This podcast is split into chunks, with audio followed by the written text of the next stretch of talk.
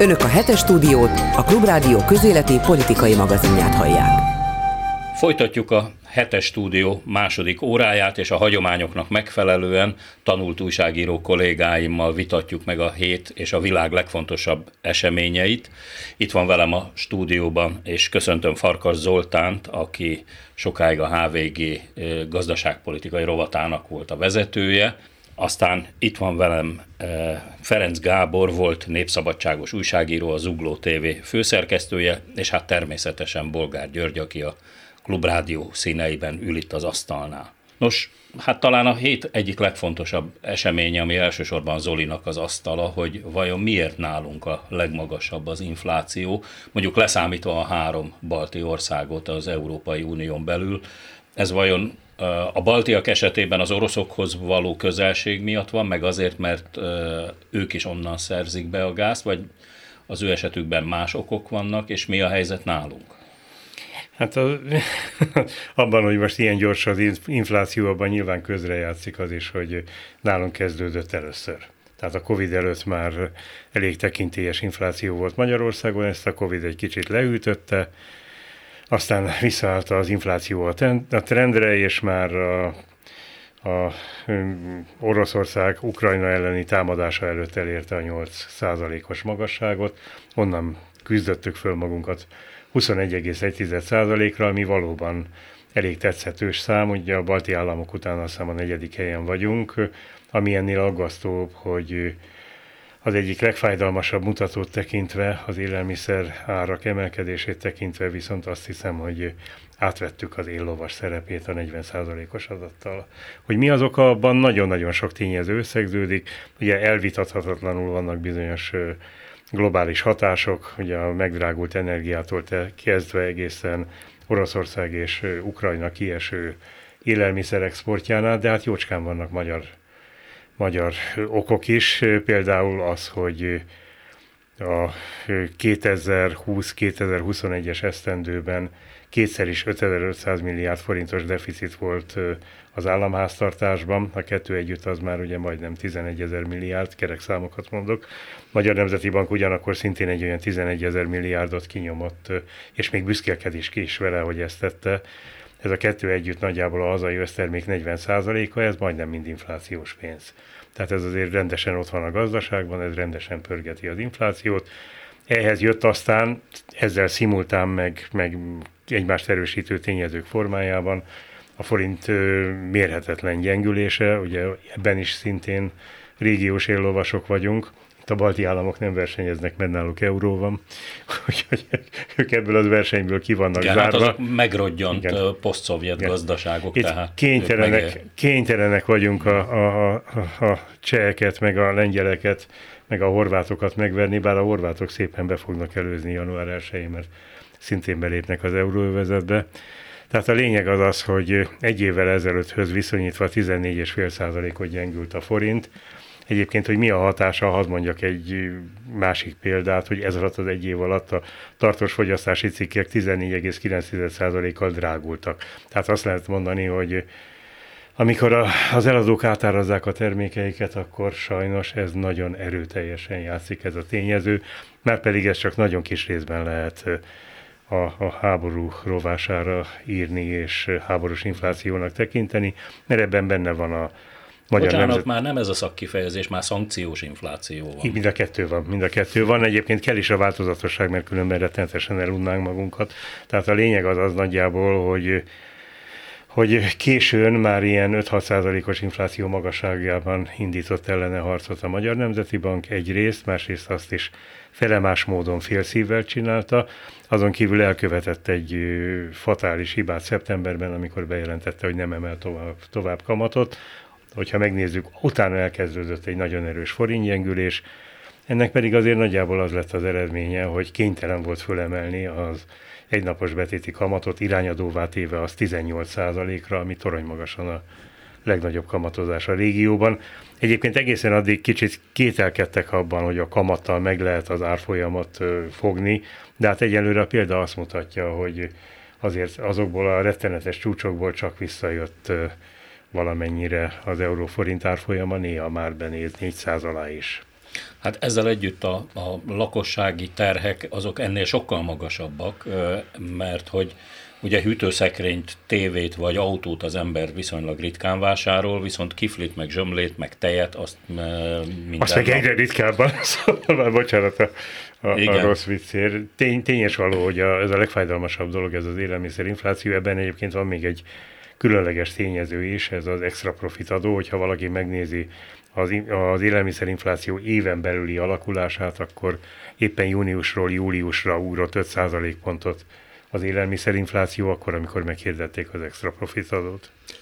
Hát ha már az élelmiszerinfláció került szóba, akkor valószínűleg lehet, hogy az itinerünk az máshová sorolja, de itt kell szóba hozni az ársapkáknak az ügyét is, ami épp a héten bővült a krumplival és a tojással, és hát meglehetősen ellentmondásos módon a hivatalos magyarázat az az volt, hogy azon élelmiszerek esetében vezeti be a kormány ezt az intézkedést, amelyeknek a drágulása meghaladta ezt a bizonyos Farkas Zoltán által is mondott 41%-os átlagos élelmiszer drágulási mértéket. Egyfelől, másfelől viszont hazai termékekről van szó, tehát amelyek Vagy itthon előállíthatóak. Javarészt itthon előállított Így van, tehát hogy ne keletkezzen hiány amiatt, hogy korlátozzák a, az elkérhető árat.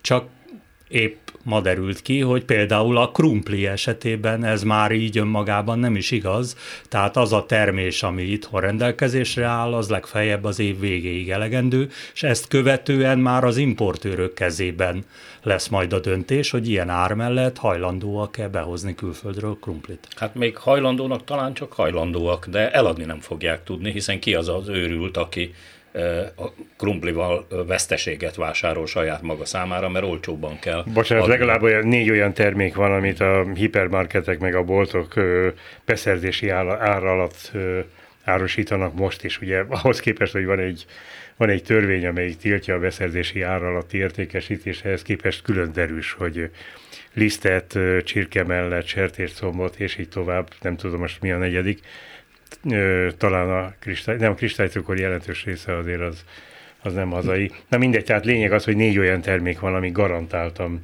beszerzési ára alatt kerül a vevőkhöz, tehát ezeken mind-mind ráfizetnek mindazok, akik árosítják. Hát ezekben szokott elő fordulni az, hogy időnként korlátozzák, hogy mennyit lehet megvásárolni belőle, meg Szóval azt, azt, azért, azt azért nem fogom elfelejteni, hogy a befőzési szezon kellős közepén egy nagyon idős hölgy lejött a környékünkön lévő viszonylag nagyméretű üzletbe, és ott elkezdett sírni, hogy már három, harmadszor jött le cukorért, Mondják meg neki, hogy mikor jöjjön. Mondták, hogy tessék reggel jönni. Akkor nagy valószínűséggel van. Nem lehetne fölhívni önöket, hogy megmondják, hogy mikor van cukor? Hát ne tessék már viccelni hát, velünk. Hát, bocsánat, de ez már Örkény igen. István tollára És utána jött az, hogy, hogy nem tennének félre nekem. Mi lenne, hogyha cukorjegyet adna a kormány, és akkor legfeljebb cukor helyett meg lehetne enni a cukorjegyet, nem? Na jó, komolyra fordítva a szót, bár az egész tényleg röhelyes és szomorú egyszerre.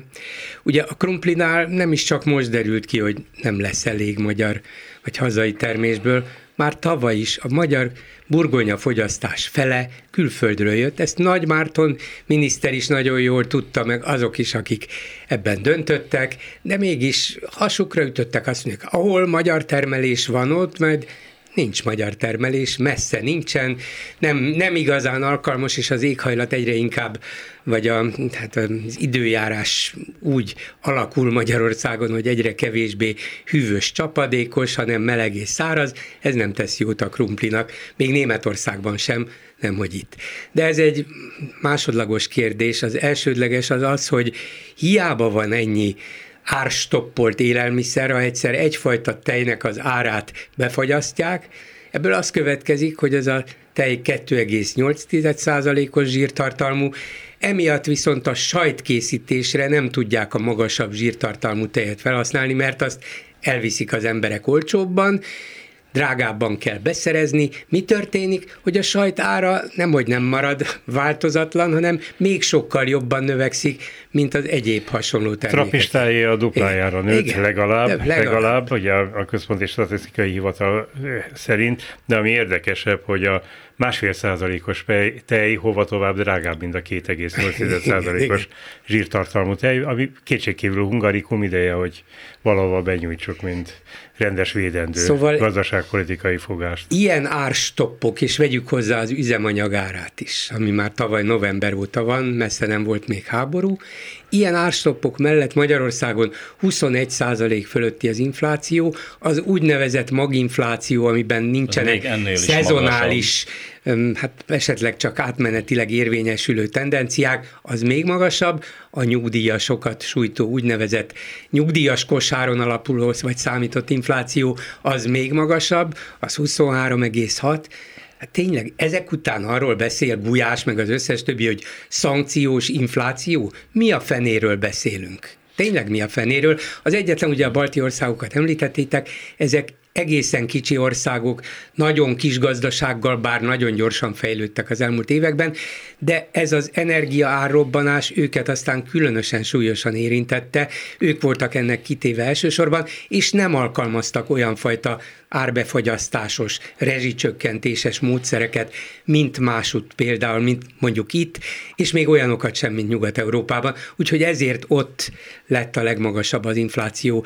De alapvetően az egész inflációs tendencia az Magyarországon kirívóan a legmagasabb, a környezetünkben lévő országok közül Szlovákiában, Romániában, főleg aztán Szlovéniában és Ausztriában, ahol 10-11 közül van, jóval alacsonyabb. Hát arról nem is beszélve, hogy ennek a végeredménye egy teljesen abnormális árrendszer lesz, tehát a magyar gazdaság teljesen elveszíti a reális alapjait, és nagyon nehéz lesz így az Európai Béke, Unióban. béke, csak ezt tudom mondani, békére van szükségünk. Bék...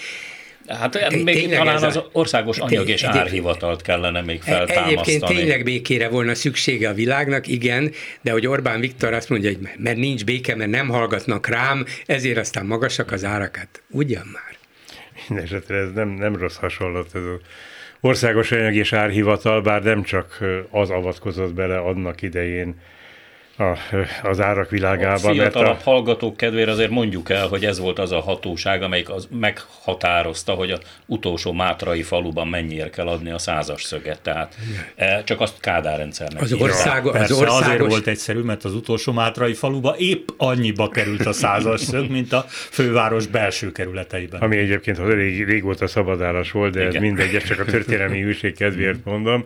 Viszont az a legendák világába tartozik, hogy annak idején, amikor elég nehéz helyzetben volt az ország, és nagyon nagy devizaszűke volt, akkor azért nagyon ügyeltek arra, hogy bizonyos luxus cikkek bejöjjenek, és akkor volt igazán keresett a fa elnevezésű szappam, hmm. és akkor maga a miniszterelnök helyettes Marjai József döntött arról, hogy bármennyire keresett is, nem lehet két számjegyű ára, tehát 90, 9 forint 90 fillérért, ismétlem, mert félrehallható volt, 9 forint 90 fillérért kellett adni a fa szappant, legalábbis ezt a legenda. Volt. Nem volt, volt, volt, volt. Badán nem volt, Badán csak karácsony most ettől a teljesen abnormális árrendszertől, ami egyébként ugye rezsicsökkentés nevet is visel, és teljesen a, a energiatakarékosság ellen dolgozik, ettől megvédene bennünket, hogyha lenne euró? Hiszen erre azért az elmúlt 12 évben lett volna történelmi pillanat, nem is egy. Na bocsánat, ezt kellően komolyan kell venni, de ez legalább három, három dolog. Az egyik az az, hogy ö, ö, megvédene minket az euró, az euróvezeten belül is meglehetősen nagy szórás mutatnak az inflációs adatok, aminek az egyik oka az, hogy elég sok ország valamilyen módon próbálja védeni a, a rászorulókat. Nem mindenkit, tehát nem arról van szó, hogy keményen beleavatkozna az árak világába. De, de a szociálpolitikának hívják. De, de, de legalábbis adott esetben támogatást nyújt, vagy fűtéstámogatást, vagy kifejezetten ne, ne szépítsük a dolgot, pénzt dug az emberek zsebébe, hogy valahogy ezt a nagyon nehéz időszakot átvészelje. Ezt a magyar kormány nem tudja megtenni, mert nagyon zseniális meglátásai alapján ezt a pénzt odaadta előre. Ugye ezt februárban megkapták a választások előtt az emberek, akkor csak abban a, a, az időszakban hát olyan 1600 milliárd forint extra kiadás ment ki a 13. havi nyugdíjtól kezdve a átlagos jövedelme, jövedelemig a személyi jövedelemadó visszatérítéssel, a fegyverpénzzel és minden egyébben. Ez egy nem egy rossz indulatú szám, a Magyar Nemzeti Bank számolt ki 1600 milliárdot. Nem is vették rossz néven az emberek. Meg is hálálták. meg is hálálták. költekezni. Csak ebből most az következik, hogy olyan, olyan költségvetési folyamatok voltak ebben az országban, hogyha nincsenek a későbbi megszigorítások, akkor 12% lett volna a hazai össztermékhez viszonyítva a deficit. Ezért kellett aztán szép lassan kivetni a különadókat, átirányítani a hatásokat magasabb adó kategóriába, ezért kellett az átlagfogyasztás felett brutálisan megemelni a gáz és az áramárát. Egyébként olyan árspeciál a világon nincs, ahol a, az átlagfogyasztás felett 7,5-szeres tarifával ketyegjen valami, tehát ugye ez, ez majdnem mindenütt próbálnak valamilyen módon kevert árat alkalmazni, ami nagyjából fedezi, vagy tükrözi a piaci folyamatokat, és nem téríti el a keresletet. És ugye a harmadik dolog pedig az, hogy hogy függ össze a rezsicsökkentéssel. Például úgy, hogy Magyarországon éppen azért, mert rendkívül olcsó volt a lakossági gáz és az áram, ezért nőtt a fogyasztás. Ezért olyan beruházásokat nem nagyon tettek az emberek, olyan legalábbis kis számban, vagy csak a tehetősebbek, amelyek spóroltak volna az energiával. Ugye a napelem boom az akkor kezdődött el, amikor az állam 50% támogatást adott hozzá. Én kiszámoltam speciál, hogy a régi tarifák mellett nagyjából 10 év alatt történt volna meg a nem, a régi tarifák mellett 20 év alatt tör, térült volna meg a, az, a, az a beruházás, Addigra amit végrehajtottunk. kellett volna cserélni. Igen, 50% állami támogatással térült meg 10 év alatt, a rezsicsökkentéssel meg hurrá van. Szóval azért mondom, hogy a, nem, valahogy arról nem vesznek tudomást, hogy az ár az valóban orientál. Orientálja a cselekvést, orientálja azt, hogy mibe fektessenek az emberek, mit kezdjenek el termelni, orientálja őket olyan értelemben is, hogy mivel célszerű spórolni. Hát az egy tiszta őrület, hogy Magyarországon több mint 20%-kal nő a, az üzemanyagfogyasztás, sőt most már a kiskereskedelmi forgalom kizárólag azért van pozitív tartományban, azért nő, mert fölhúzza az üzemanyagfogyasztás. Ugye ez a 480 forintos senki által nem dotált benzinár, amit elszenvedik a, a, a kutasok és mindenki más, aki találkozik vele. Ferenc hat, Gábor. Hadd kanyarodjak vissza az eredeti kérdésre, hogy ha euró lenne, akkor uh-huh. ez mhm. mennyiben lenne másként. Ha euró lenne, akkor egy tétel azok közül, amit eddig említettünk az inflációval kapcsolatban, mindenképpen kiszállna, nevezetesen az árfolyam kockázat, amelyik önmagában is egy olyan jelentős tényező, hogy túl a matematikai hatásán kívül valószínűleg beépülve a gondolkodásba, elterelve az emberek gyakorlatát afelé, hogy kettős árrendszerbe gondolkodjanak, ha hosszabb távú beruházásokba kezdenek, vagy hosszabb távú szerződéseket kötnek, akkor például ingatlan esetében, akkor már elkezdjenek ragaszkodni amúgy is az euró árfolyamhoz. Szóval az, hogy nincs euró, az pszichikai tényezőkkel is hajtja felfelé szerintem az inflációt. Hát meg még egy dolog, hogyha ha tényleg az van, hogy 21% az infláció, és 15% hogy gyengült a forint, ugye ez a 15%-ot szépen ki lehet belőle venni.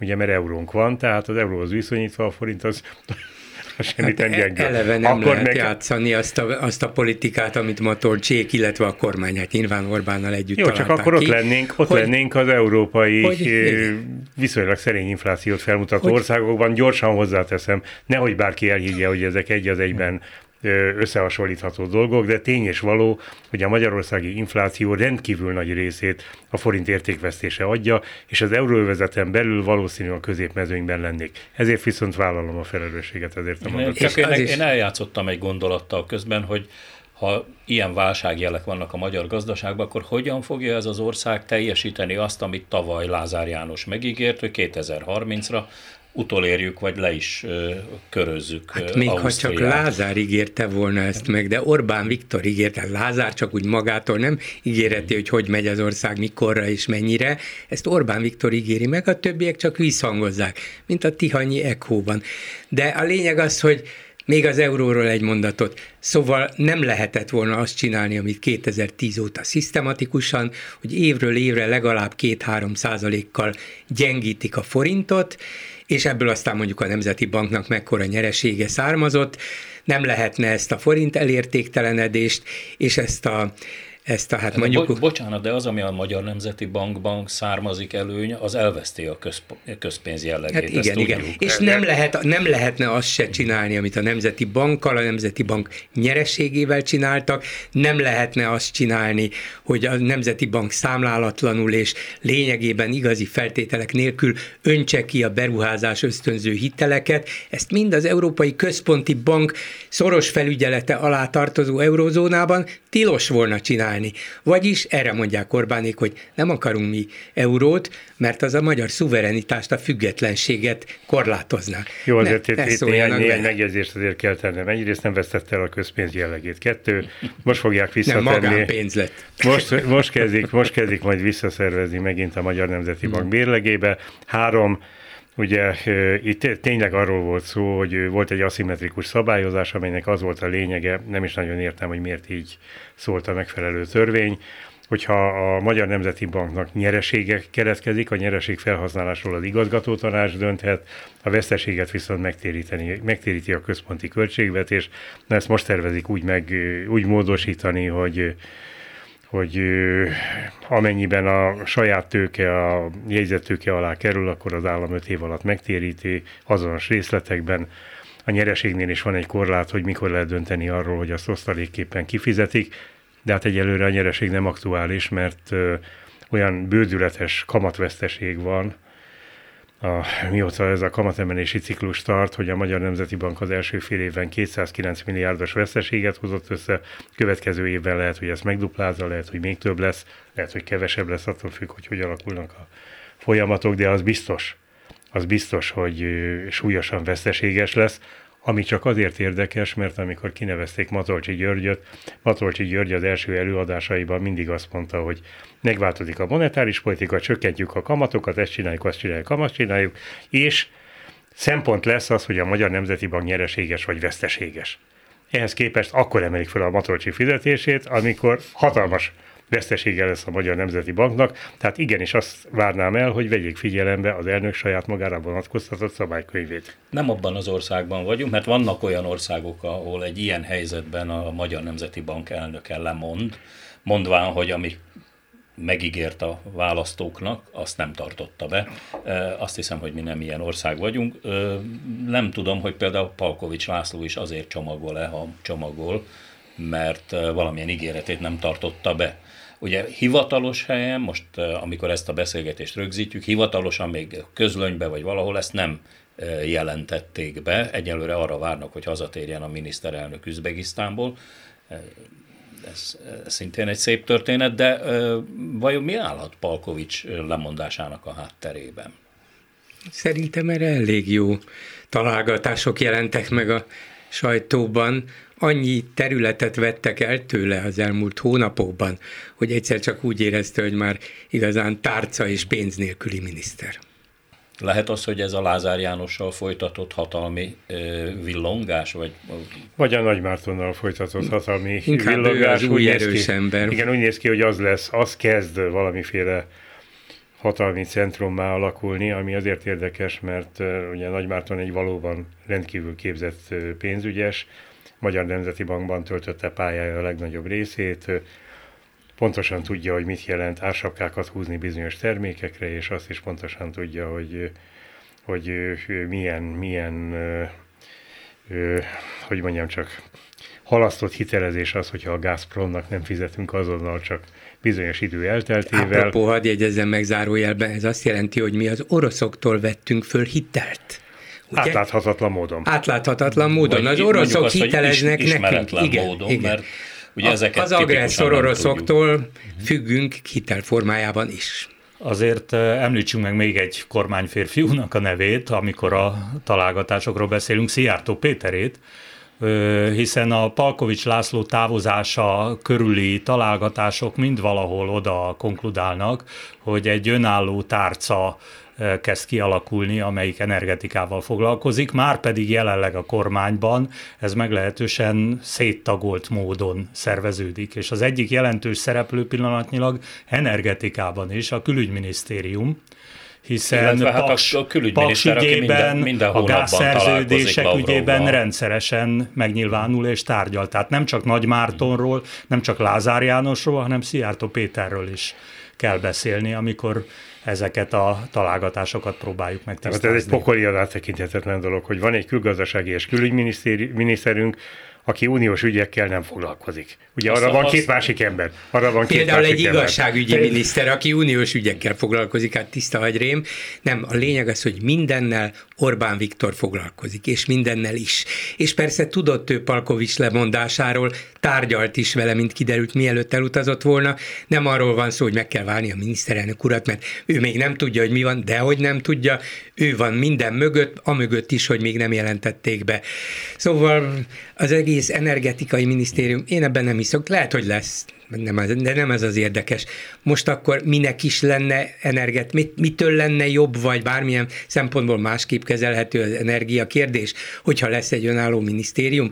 Palkovics is ugyanúgy tudta, a másik is, a harmadik is, mondjuk az atomenergia annak fejlesztése a Szijjártóhoz tartozik, de hát az egész nem az energetikai minisztertől függ. Magyarországnak lényegében önálló energiatermelése csak úgy van, minimális földgáztermelés van, az atomenergiát, igen, azt, azt orosz orosz importra, ugye orosz fűtőanyagok, orosz technológia, orosz beruházás, és különben arra vagyunk rászorulva, hogy ki honnét, mennyiért, milyen forrásokból, milyen eszközökből szerzi be az energiát.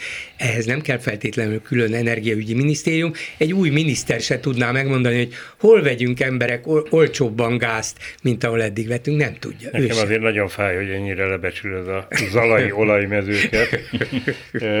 Egyébként ez, ez az egész energiaügyi minisztérium ez azt mutatja, hogy egyetlen egy dologban bízik a kormány, a központi irányításban. Tehát valóban azt gondolja, hogy van egy ágazati probléma, akkor azt úgy kell megoldani, hogy arra az egészre létrehozunk egy minisztériumot, és az majd... Téved, Zolikám. Szépen... Van egy ágazati probléma, úgy hívják, hogy oktatásügy. Van egy másik ágazati probléma, úgy hívják, hogy egészségügy. Milyen megoldás van rá? Belügy.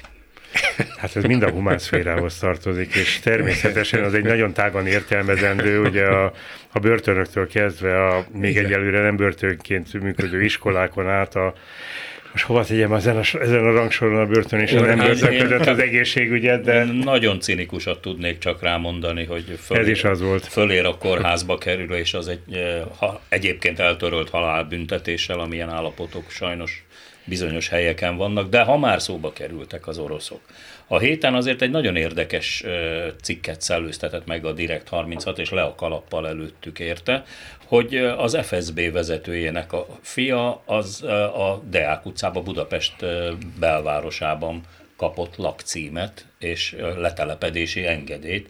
Hát azért ez megint egy olyan összefonódás, amitől tőlünk a lajtától nyugatra azért ilyenkor miniszterek szoktak parlamenti vizsgálóbizottság elé állni, meg, meg a sajtó keresztüzébe kerülni.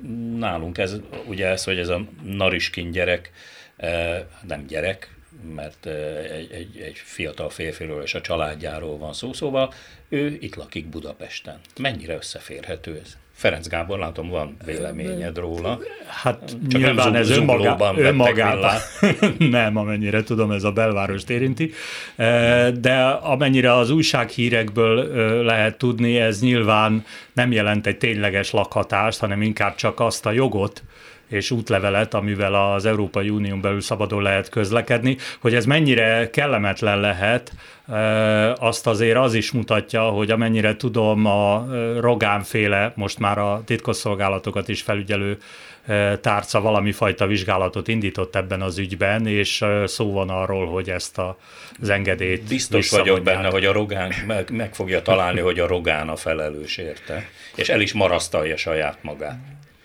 Az, hogy a Rogán vizsgálja, hát az, persze elvileg hozzátartoznak most már ezek a, ezek a titkos szolgálati ügyek, vagy fele, intézmények és azok felügyelete is, úgyhogy elvileg neki kötelező, de hát az, ahogy mondani szokták, ez, ez nem jöhetett volna létre Rogán Antal nélkül. Magát ezt a letelepedési kötvényt, illetve az egész rendszerét Rogán Antal találta ki az ő irányításával a Parlament Gazdasági Bizottságának elnökeként. Hogy került egy parlamenti bizottsághoz, ez is egy totális abszurdum.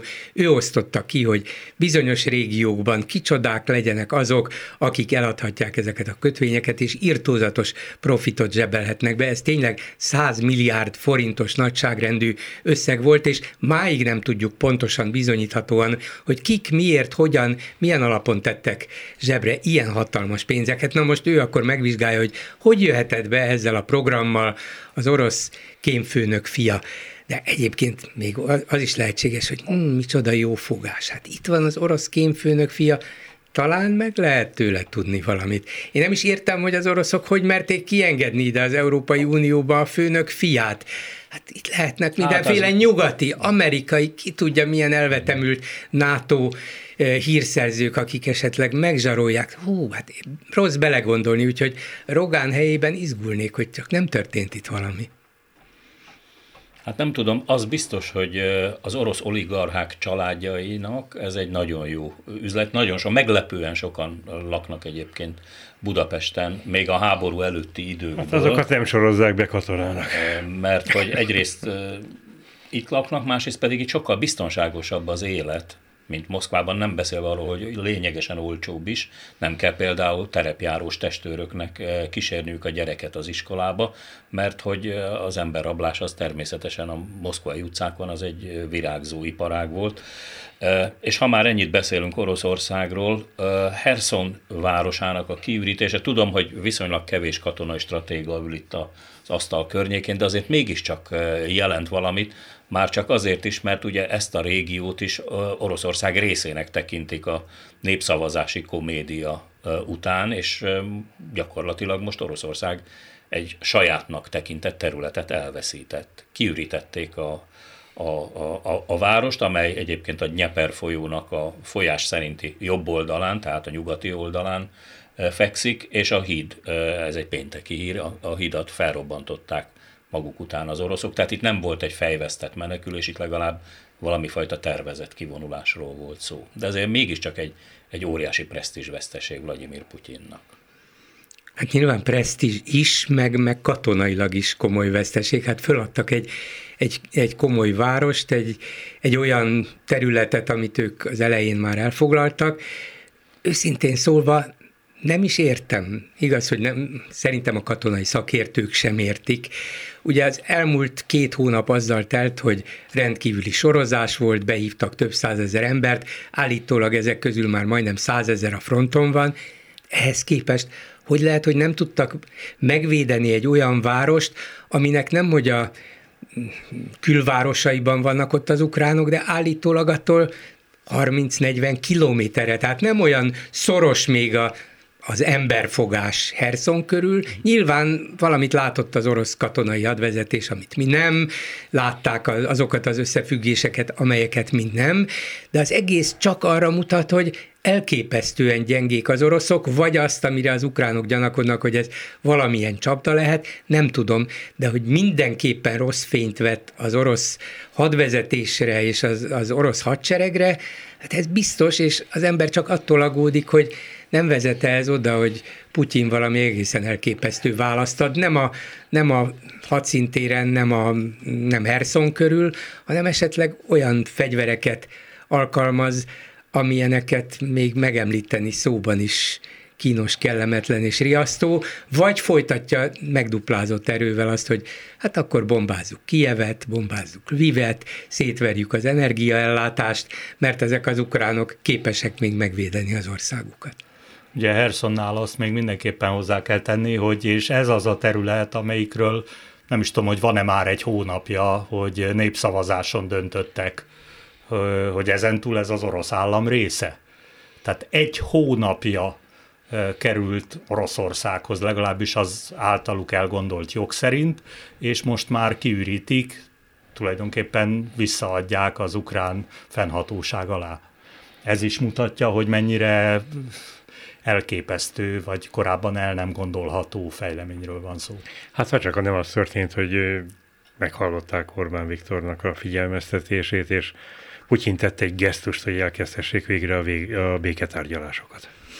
Hát az biztos, volna. viccen kívül az biztos, hogy így olyan helyzet állhat elő, amiben hát legalábbis én érzek egy ilyen szándékot, hogy fegyverszüneti vonalakat lehet kialakítani. Hiszen így most ez a, a, az ukrán-orosz fegyverszüneti vonal, az egy folyó ö, sodorvonalába került, ami klasszikusan egy olyan állapot, ami lehetővé hát teszi a Európa harcok egy, egyik legnagyobb folyójáról van szó, és valószínűleg egyik félnek sincs kellő ereje ahhoz, hogy katonai erővel átkeljen, vagy jelentős katonai erőt áttegyen. Katonai a... szakkérdésekhez nem értek, de, de politikához valamelyest igen. Én azt abszolút elképzelhetetlennek tartom, hogy miután az oroszok végrehajtják a legnagyobb és a és a presztízsüknek legtöbbet ártó visszavonulást egy nagy ukrán városból, azok után ajánljanak tűzszünetet és békét. Hát ez nem. Bocsánat, Akkor ironizáltam, ha nem, nem, nem, lett volna. Nem, nem, nem, nem, hogyha véletlenül valaki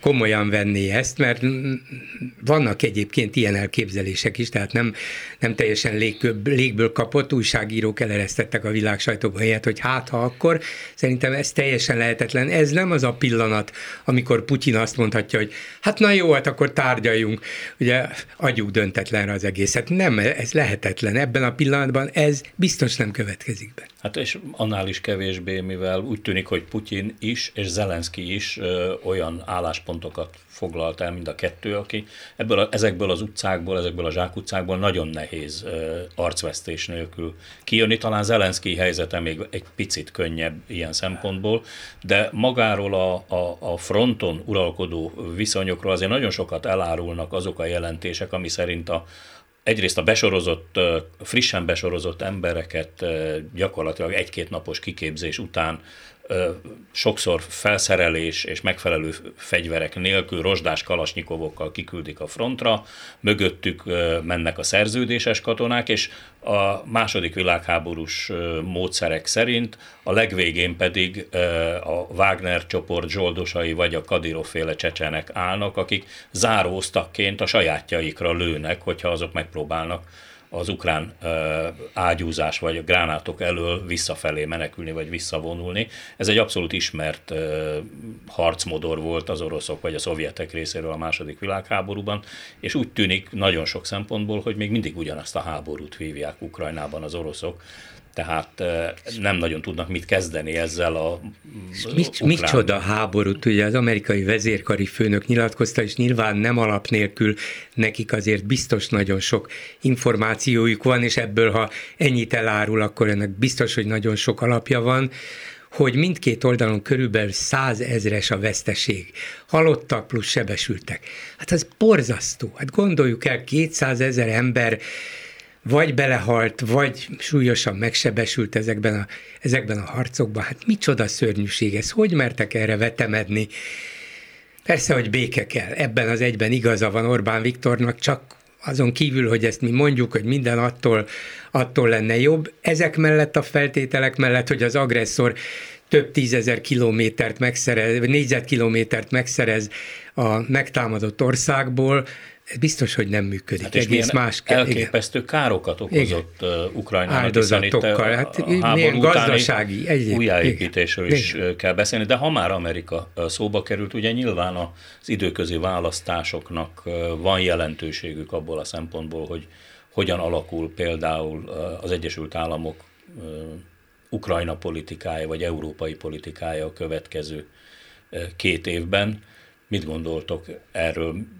Történt itt valami érdemi változás. Sokan azt mondják, ugye, hogyha bezzek, ha Donald Trump lenne az elnök, akkor most a republikánusok így meg így, amiben én egyáltalán nem vagyok biztos, mert azért a, a, a katonai védelmi logika az, az mégiscsak azt mondja, hogy az Egyesült Államoknak is eminens érdeke, hogy Oroszország maradjon ott, ahol volt.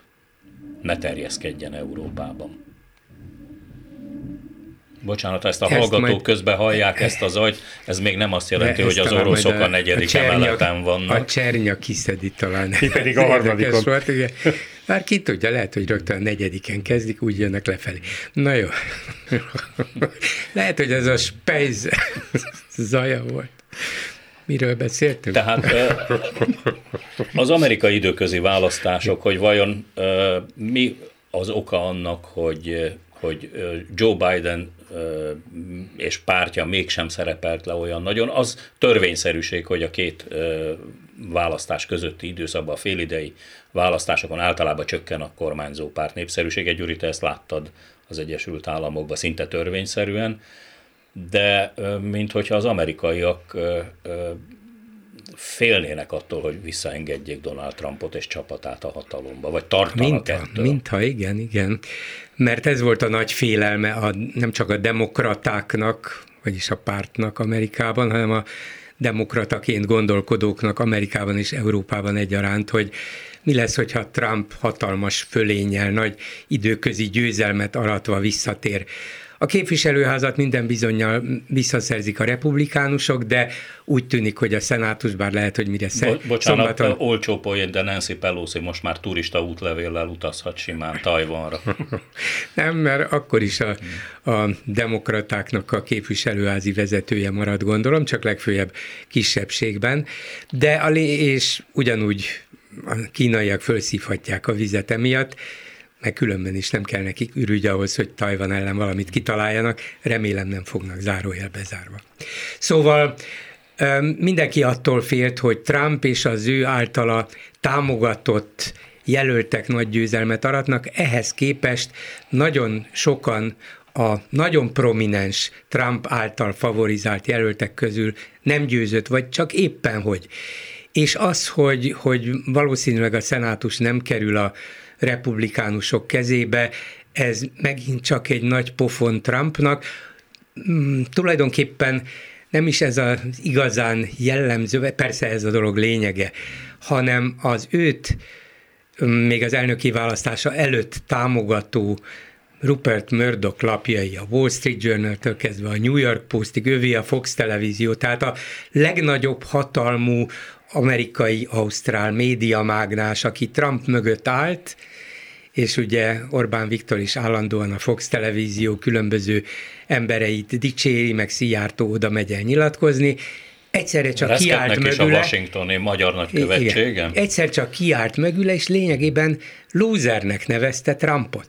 Uh-huh. Amivel nyilvánvalóan azt jelzik, hogy le kéne szállni erről. Úgy látszik az amerikai társadalom egy része, még a republikánus támogatók egy része is azt mondja, hogy tulajdonképpen elég volt ebből az emberből, és hirtelen fölemelkedett egy másik, többé-kevésbé trumpista, de azért annál önállóbb floridai kormányzó, aki viszont nagyon nagy fölénnyel nyert a kormányzó választáson, jóval nagyobbal, mint legutóbb, és akkor Elhódította a... Floridát igen. a demokratáktól, igen. Hát és egyébként most... Donald Trump egészen pofátlan módon megfenyegette DeSantis-t, hogy eszébe ne jusson, kormányzó, igen, igen. eszébe ne jusson jelöltetnie magát, vagy elindulni az Na szóval a lényeg az, hogy, hogy talán a Trumpi vonal vereséget szenvedett még akkor is, hogyha a republikánusok egy kicsit előre törtek, ez önmagában jó hír, de azért a veszély nem múlt el, mert a republikánus párt többsége még mindig igazán erőteljesen nacionalista, nem is konzervatív, nem jó szó rá,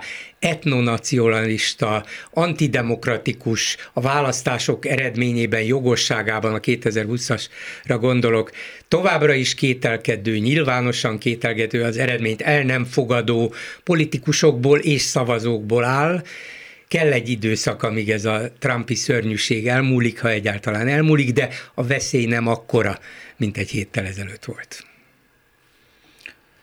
És vajon milyen hatása lesz mindennek mondjuk a NATO politikára? Magyarország éppen a NATO északi bővítését szabotálja, ahol csak lehet a héten.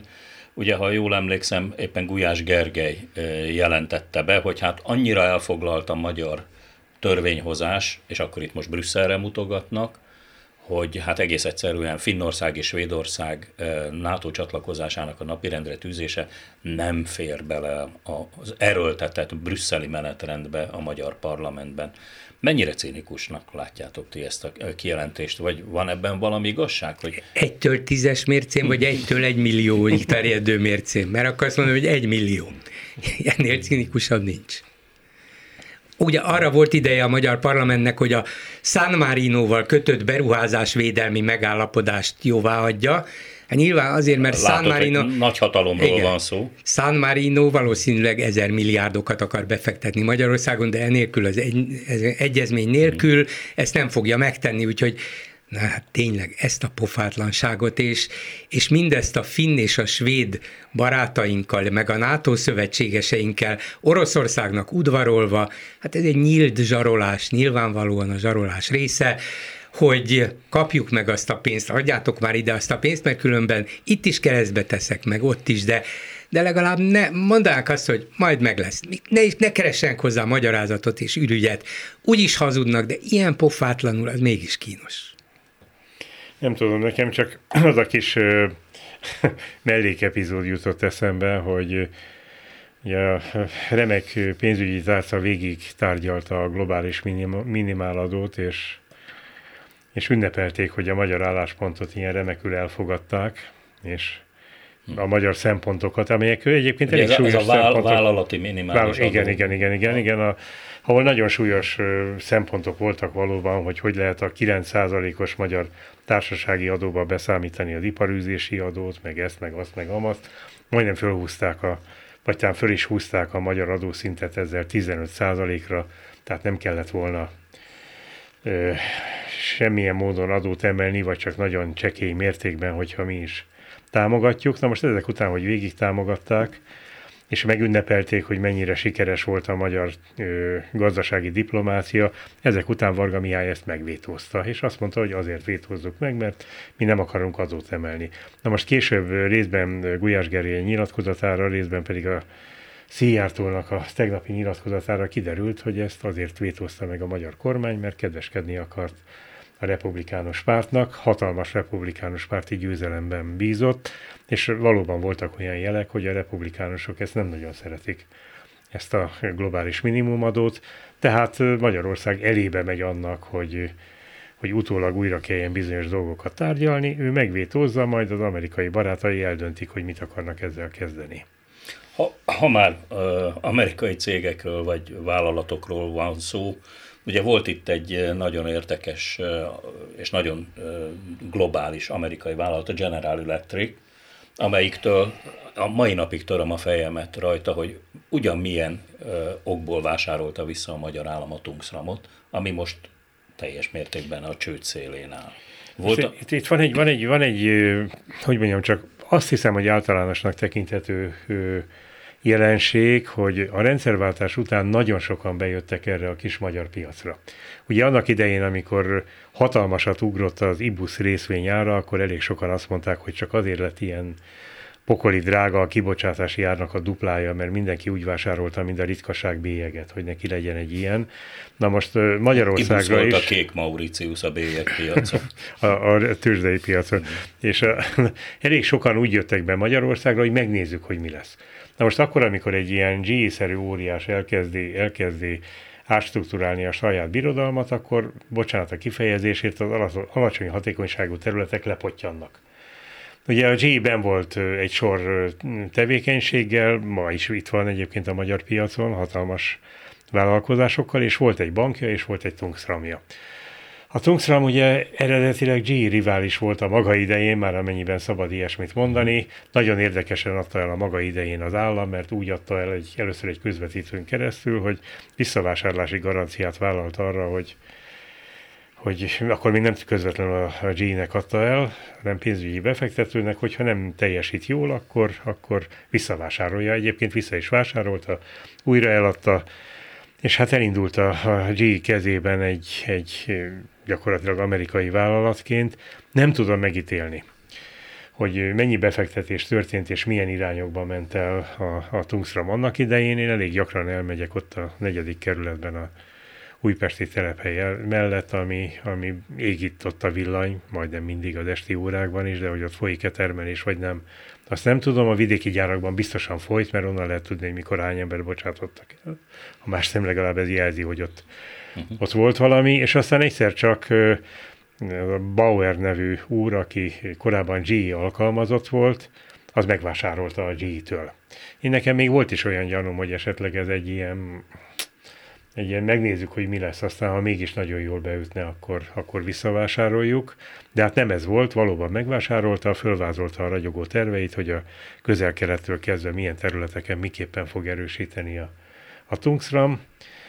Aztán kiderült, ugye, ami, ami, ami, ami állandó veszély ezeknél a rejtélyes, egyszemélyes tulajdonosoknál, hogy úgy látszik, hogy nincs elég tőke mögötte. Ugye ezzel elég sok mészáros tulajdonú cég járhat egy idő után Magyarországon is hasonlóképpen, hogy, hogy akkor, amikor baj van, amikor föl kell tőkésíteni, akkor vagy az államnak kell beszállnia, vagy valódi befektetőknek, tehát akik a jövőbeli nyereség remében tesznek bele pénzt, vagy pedig adott esetben baj lehet. Na most én azt egy másodpercig nem hittem, hogy Magyarországon egy Tungsram névre hallgató vállalat a maga, múgy, a maga múltjával összeomolhat. Hozzáteszem, biztosan tudom, hogy a 80-as években nagyon sok gondja volt ennek a cégnek, állandóan az akkori vizsgálóbizottság, már úgy értem, hogy a gazdasági fő döntéshozók előtt állt, szanálási terveket vártak tőle, rendbetételt, és így tovább. Voltak hihetetlenül korszerű vidéki gyáregységei, és így tovább, de nem, nem egy tündökletes állapotban lévő magyar céget adtak el 1989-ben vagy 90-ben, hanem olyat, amelyiknek nagyon szép volt a múltja, és nagyon kockázatos a jelenje. Hogy az elmúlt 30 évben meg mi történt, azt meg nem tudom mondani, mert valahogy azóta nem nagyon vált divattá, hogy beengedik az újságírókat a termelőüzemekbe. Hát minden esetre az a szomorú helyzet állt elő a Tungsram esetében, hogy majd az utolsónak le kell kapcsolnia a villanyt. Ezzel viszont a hetes stúdió végére értünk, én nagyon szépen köszönöm. Hadd mondjak még annyit, Igen. mert közben látom hogy hírt, hogy az ukrán csapatok bevonultak Herszomba, és lelkes, újongó tömegek fogadták őket. Tehát Ennyit ennyiben, az Oroszországhoz ennyit, csatolásról. Igen, hogy ezt lezárjuk. Remélhetőleg nem azok újongtak, akik előzőleg beixelték az orosz állampolgárt. Nem, Herszonban volt jelentős tüntetés volt egyébként a megszállás után is, tehát ott a lakosság az utcára ment az orosz megszállás ellen tiltakozva. Ezzel a hetes stúdió végére értünk. Én nagyon szépen köszönöm Farkas Zoltánnak a HVG, Ferenc Gábornak a megszüntetett népszabadság, és a Bolgár Györgynek És a nem megszüntetett a klubrádió, klubrádió. frekvenciájától megfosztott klubrádió. A, a boldogan élő és virágzó klubrádió vezető munkatársának, hogy megvitathattuk a hazai és a nemzetközi életeseményeit, legalábbis ami ezt a hetet illeti.